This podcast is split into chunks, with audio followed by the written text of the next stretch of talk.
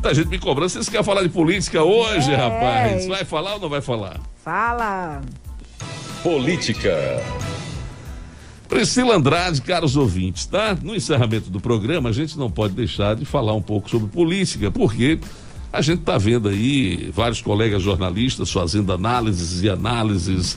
É, a gente tem ouvido muitos blogueiros lançando chapas, uhum. chapas frias, chapas geladas, é. chapas quentes, né? Todo tipo de chapa aparece. É, e óbvio, nós estamos em 2021, ainda bem distantes de 2022, muita coisa vai mudar até lá, mas nesse momento a gente está ouvindo de tudo um pouco, né? Tudo um pouco. Nomes de pessoas que estavam na aposentadoria, que agora é, se colocam, né? É, no sentido de, de, de serem candidatos em 2022, porque o poder é um negócio impressionante. O poder, rapaz, é melhor do que o dinheiro, acreditem vocês. Pelo menos os ricos e poderosos, financeiramente falando, todos eles acalentam o sonho de ter o poder. É engraçado isso, né? Mas é uma realidade. Pessoal cheio de dinheiro, empresário bem sucedido, muito rico e tal, mas quer ter o poder, porque o poder é algo inebriante, é diferente, né? E quando o cara passa, né? Oito anos como senador, quatro anos como deputado, vira governador, vira prefeito, o cara fica trans, transformado, né? E transtornado também, a palavra também cabe, porque eles só pensam naquilo, minha gente. É sério. É sério, Isaac, não é Dorme brincadeira não. Acorda. Dorme e acorda pensando em voltar ao poder, em ter a caneta na mão, em poder fazer, em ter um orçamento a seu favor, né? É, um grande amigo meu dizia assim, fulano de tal não vive sem um orçamento, né? Por quê? Porque é o poder, né? É a forma de você mexer com as pessoas e o poder tem tudo isso implícito. Mas vamos falar um pouquinho do processo político de 2022. Agora saindo uma chapa aí que é Rogério Carvalho, do PT, para governador, com Valadares, do PSB, como vice, e André Moura como candidato ao Senado. E aí, colocar essa chapa aí no mercado, né? Para ver a reação das pessoas e tal. E aí você começa a ver como a política é um negócio incrível, né? As coisas da política me fazem rir. Veja, minha gente, é claro que tudo é possível, né? Você conversa com um, com outro, então ninguém quer fechar portas, porque ninguém sabe como é que vai reagir o seu respectivo bloco político em 2022. Principalmente quem está na situação.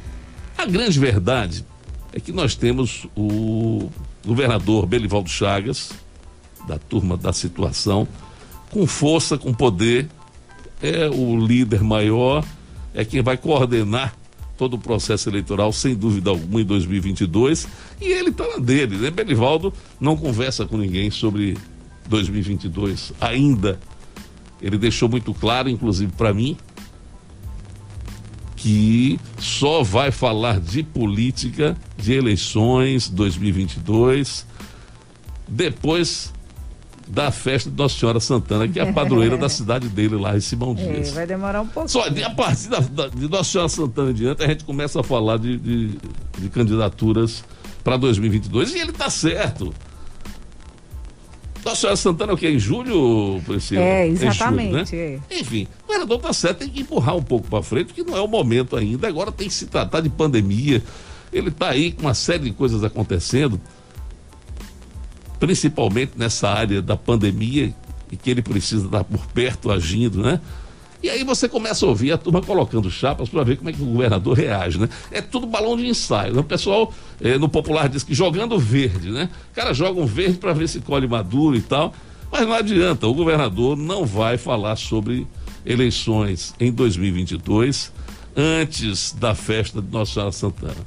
Isso você pode ter certeza muita elocubração, muita suposição, mas realmente nada disso será tratado até o momento certo, na cabeça dele, ele que vai ser o grande coordenador do processo, que é no mês de julho. O resto é tudo suposição. Você acha, você acha que o PT, que o Rogério Carvalho, que é sem dúvida alguma, é um nome que quer ser é candidato ao governo. Você acha que Rogério vai brigar com o governador Belivaldo Chagas, vai se indispor agora lançando uma chapa onde o arqui-inimigo do governador da atualidade, que é o senador Valadares, ou que seja o filho, o deputado federal Valadares Filho, uhum. ex-deputado, como vice, você acha que Rogério vai se dar o trabalho de jogar uma chapa dessa na rua? Claro que não, porque ninguém é doido. O PT tem uma série de cargos no governo aí tem posições estratégicas. Não é hora de romper. Depois do que aconteceu com a Prefeitura de Aracaju, com o lançamento de uma candidatura própria, que foi uma candidatura que, de certa forma, acabou criando algumas pequenas rachaduras né, na União, mas que foram contornadas. Depois disso aí, ninguém vai falar de governo com vice Valadares para desagradar Belivaldo. E você quer desagradar Belivaldo, coloque o nome Valadares em qualquer chapa dessas aí. É mesmo. Aí eu lhe garanto, você está desagradando aí o governador. É Talvez por isso lançaram essa chapa. Agora, entre os nomes apontados, Priscila, tem o nome de André Moura. Esse é um nome, ele de forma muito inteligente, ele está se colocando à disposição de todos.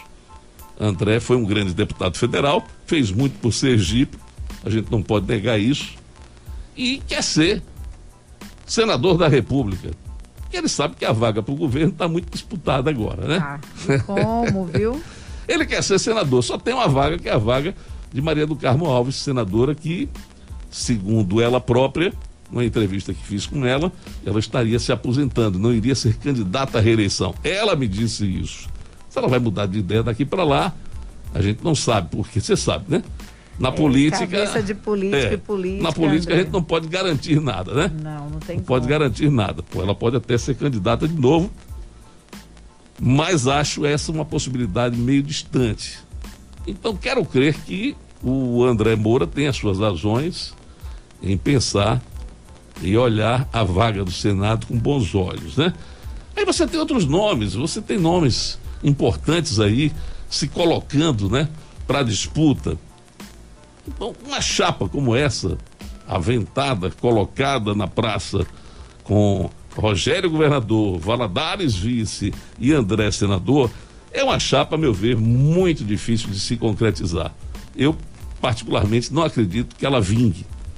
E acho que o governador Belivaldo Chagas é quem vai pôr uma par de cal nisso aí, breve, breve. Com aquelas falas chegando. dele bem diretas né, é. e objetivas. Né? Ele já mandou um recado para o PT um Sem dia rodeios. desses.